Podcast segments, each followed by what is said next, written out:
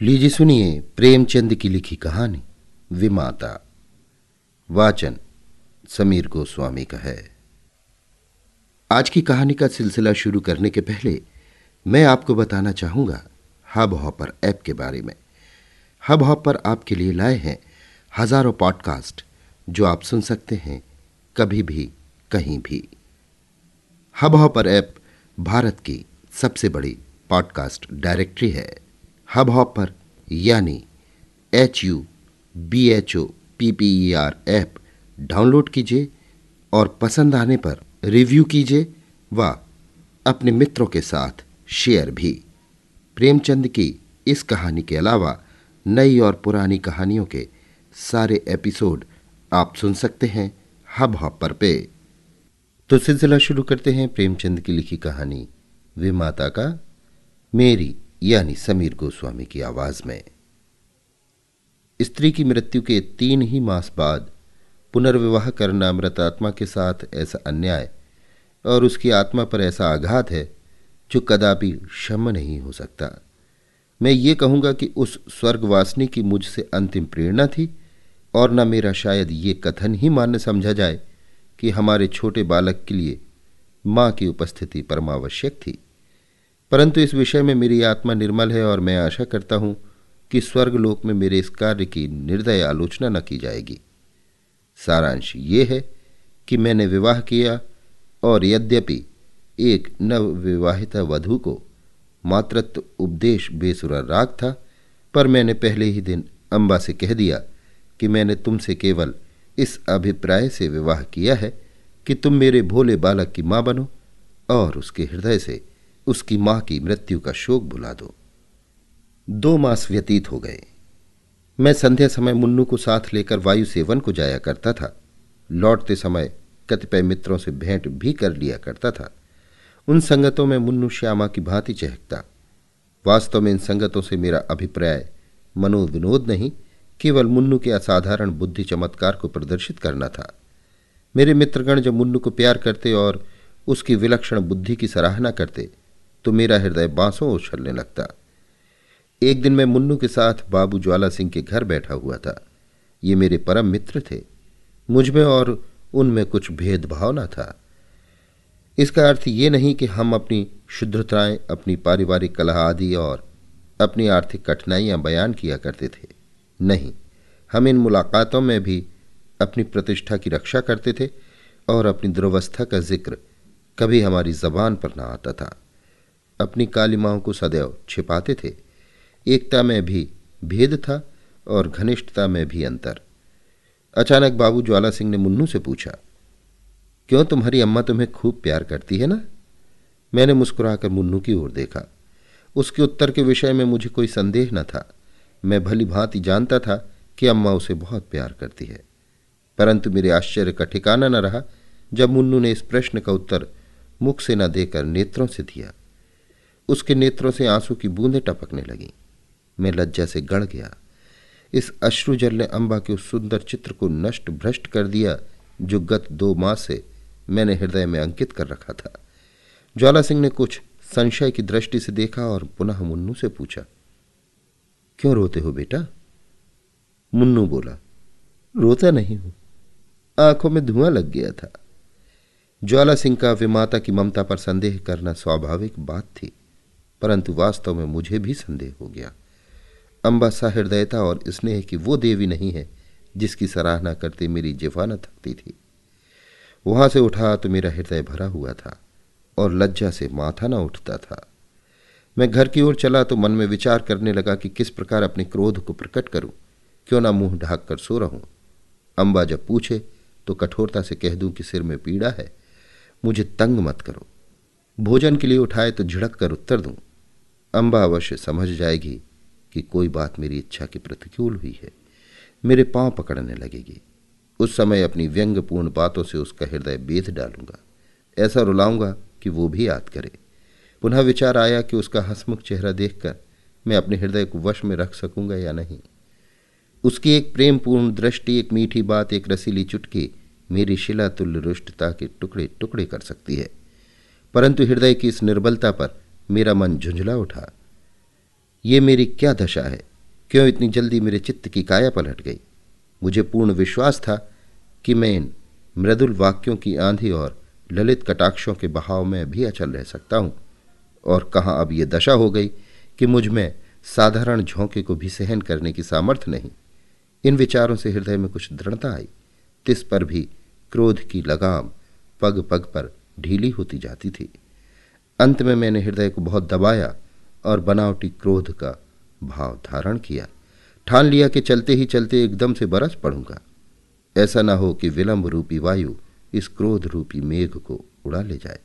परंतु ज्यों ही घर पहुँचा, अंबा ने दौड़कर मुन्नू को गोदी में ले लिया और प्यार से सने हुए कोमल स्वर से बोली, आज तुम इतनी देर तक कहाँ घूमते रहे? चलो देखो, मैंने तुम्हारे लिए कैसी अच्छी अच्छी फुलौरियाँ बनाई हैं। मेरा कृत्रिम क्रोध एक क्षण में उड़ गया। मैंने विचार किया, इस देवी पर क्रोध करना भारी अत्याचार है। मुन्नू अबोध बालक है। संभव है कि वो अपनी माँ का स्मरण कर रो पड़ा हो। अम्बा इसके लिए दोषी नहीं ठहराई जा सकती। हमारे मनोभाव पूर्व विचारों के अधीन नहीं होते। हम उनको प्रकट करने के निमित्त कैसे कैसे शब्द गढ़ते हैं। परंतु समय पर शब्द हमें धोखा दे जाते हैं और वे ही भावनाएँ स्वाभाविक रूप से प्रकट होती हैं।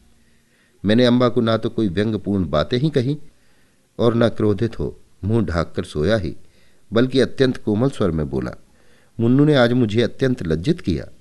खजांची साहब ने पूछा, तुम्हारी नई अम्मा तुम्हें प्यार करती है या नहीं? तो ये रोने लगा। मैं लज्जा से गड़ गया।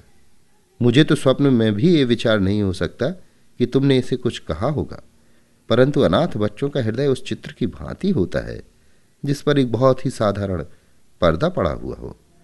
पवन का एक साधारण झोंका भी उसे हटा देता है। ये बातें कितनी कोमल थी, तिस पर भी अंबा का विकसित मुखमंडल कुछ मुरझा गया। वो सजल नेत्र होकर बोली, इस बात का विचार तो मैंने यथासाध्य पहले ही दिन से रखा है, परंतु ये असंभव है कि मैं मुन्नू के हृदय से माँ का शोक मिटा दूँ।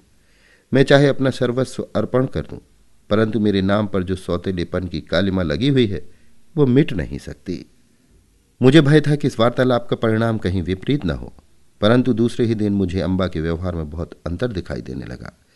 मैं उसे प्रातःकाल, सायकाल पर्यंत मुन्नू की ही सेवा में लगी हुई देखता, यहाँ तक कि उस धुन में मेरी भी चिंता न रहती थी। परंतु मैं ऐसा त्यागी न था कि अपने आराम को मुन्नू पर अर्पण कर देता। कभी कभी मुझे अम्बा की अश्रद्धा न भाती, परंतु मैं कभी भूल कर भी इसकी चर्चा न करता। एक दिन मैं अनियमित रूप से दफ्तर से कुछ पहले ही आ गया क्या देखता हूँ कि मुन्नू द्वार पर भीतर की ओर मुख किए खड़ा है? मुझे इस समय आँख में चौली खेलने की सूझी। मैंने दबे पाँव पीछे से जाकर उसके नेत्र मूद लिए, पर शोक। उसके दोनों गाल अश्रुपूरे थे। मैंने तुरंत दोनों हाथ हटा लिए। ऐसा प्रतीत हुआ, मानो सर्प ने डस लिया हो। हृदय पर एक चोट लगी। मुन्नू को गोद में लेकर बोला, मुन्नू, क्यों रोते हो? ये कहते कहते मेरे नेत्र भी सजल हुआ है। मुन्नू आँसू पीकर बोला, जी नहीं, रोता नहीं हूँ। मैंने उसे हृदय से लगा लिया और कहा अम्मा ने कुछ कहा तो नहीं? मुन्नू ने सिसकते हुए कहा, जी नहीं, वो मुझे बहुत प्यार करती हैं। मुझे विश्वास न हुआ। पूछा, वो प्यार करती? तो तुम रोते क्यों? उस दिन खजांची के घर भी तुम रोए थे। तुम मुझसे छिपाते हो। कदाचित तुम्हारी अम्मा अवश्य तुमसे कुछ क्रुद्ध हुई है।